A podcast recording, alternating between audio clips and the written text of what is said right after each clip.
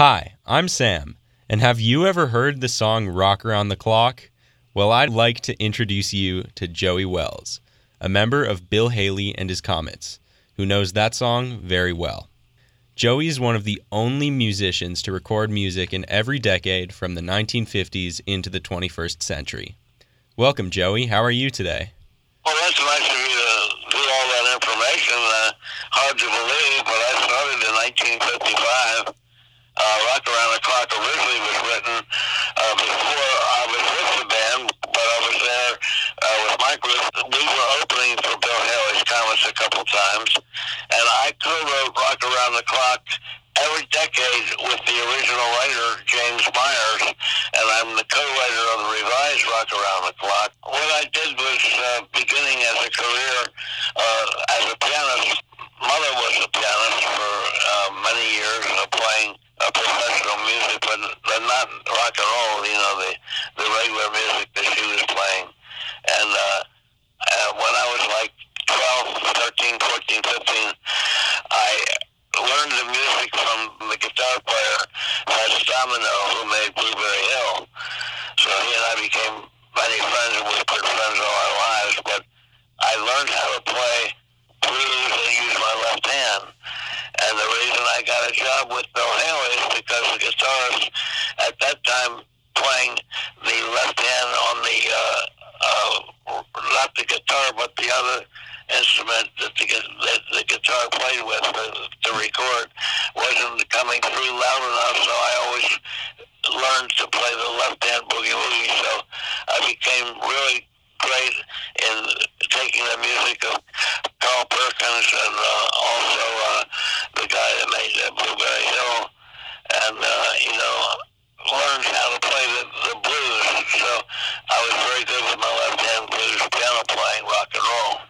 So, how did you join Bill Haley and his Comets? Well, uh, in 1955, we were the opening act for them when they came to Baltimore. Every time they came to Baltimore, I used to, you know, I was only like 15, and I used to uh, hang with them, go to see them, help them load up their instruments and everything. And uh, when they heard me play with the group, uh, Bill and the guys thought I played real well, and they said, when you get, after you get out of the Army or after you get out of the service, you know, uh, you know, we'll, we'll think about, you know, join, you're joining us. So then in 1960, I was in Berlin, Germany, and I was the guy that used to uh, be involved in getting all the 50s and 60s music played in Europe.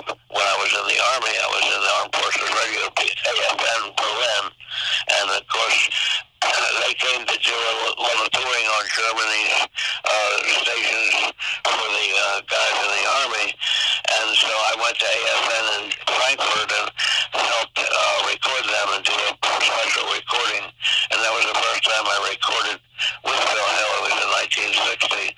Uh, played on uh, the songs when, when he recorded for the, on the radio. So, when you were in Germany, you played with the Beatles, right?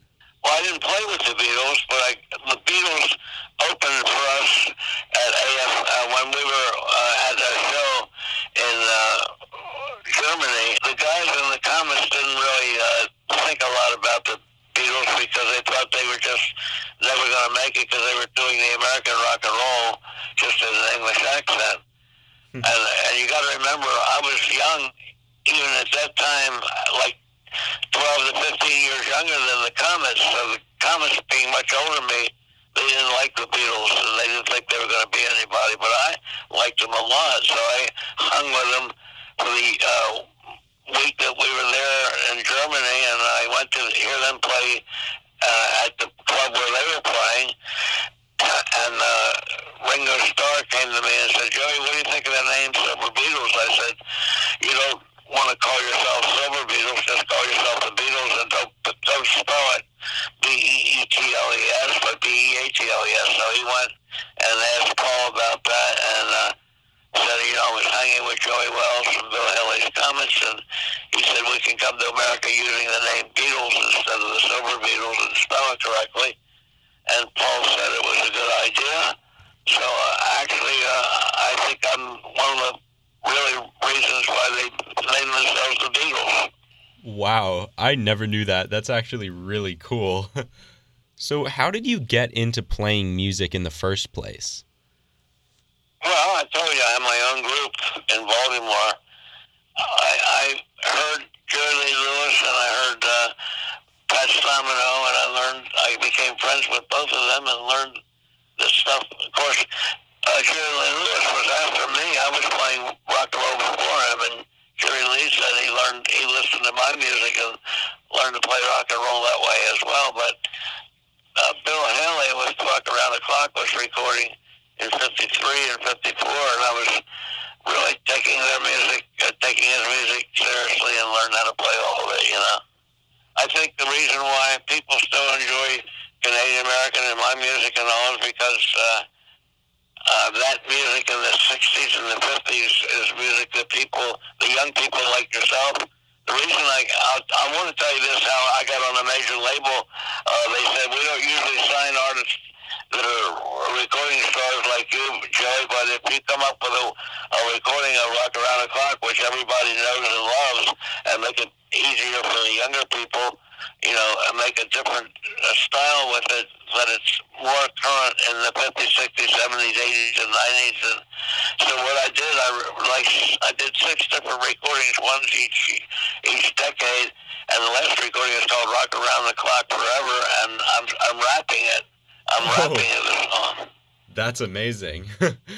And they said everybody knows Rock Around the Clock worldwide, and uh, so I became more famous. Even though I didn't write the original version in '53, I rewrote the, all the different recordings since then, the six different records of Rock Around the Clock, like Rock Around the Clock Forever and Rock Around the Clock. Uh, uh, different different titles of Rock Around the Clock, which is a revised version that I wrote with the original guy, uh, Jimmy Myers. Are you interested in singing Rock Around the Clock?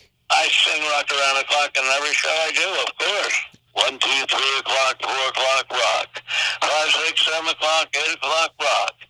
Nine, ten, eleven o'clock, twelve o'clock, rock. We're going to rock around the clock tonight.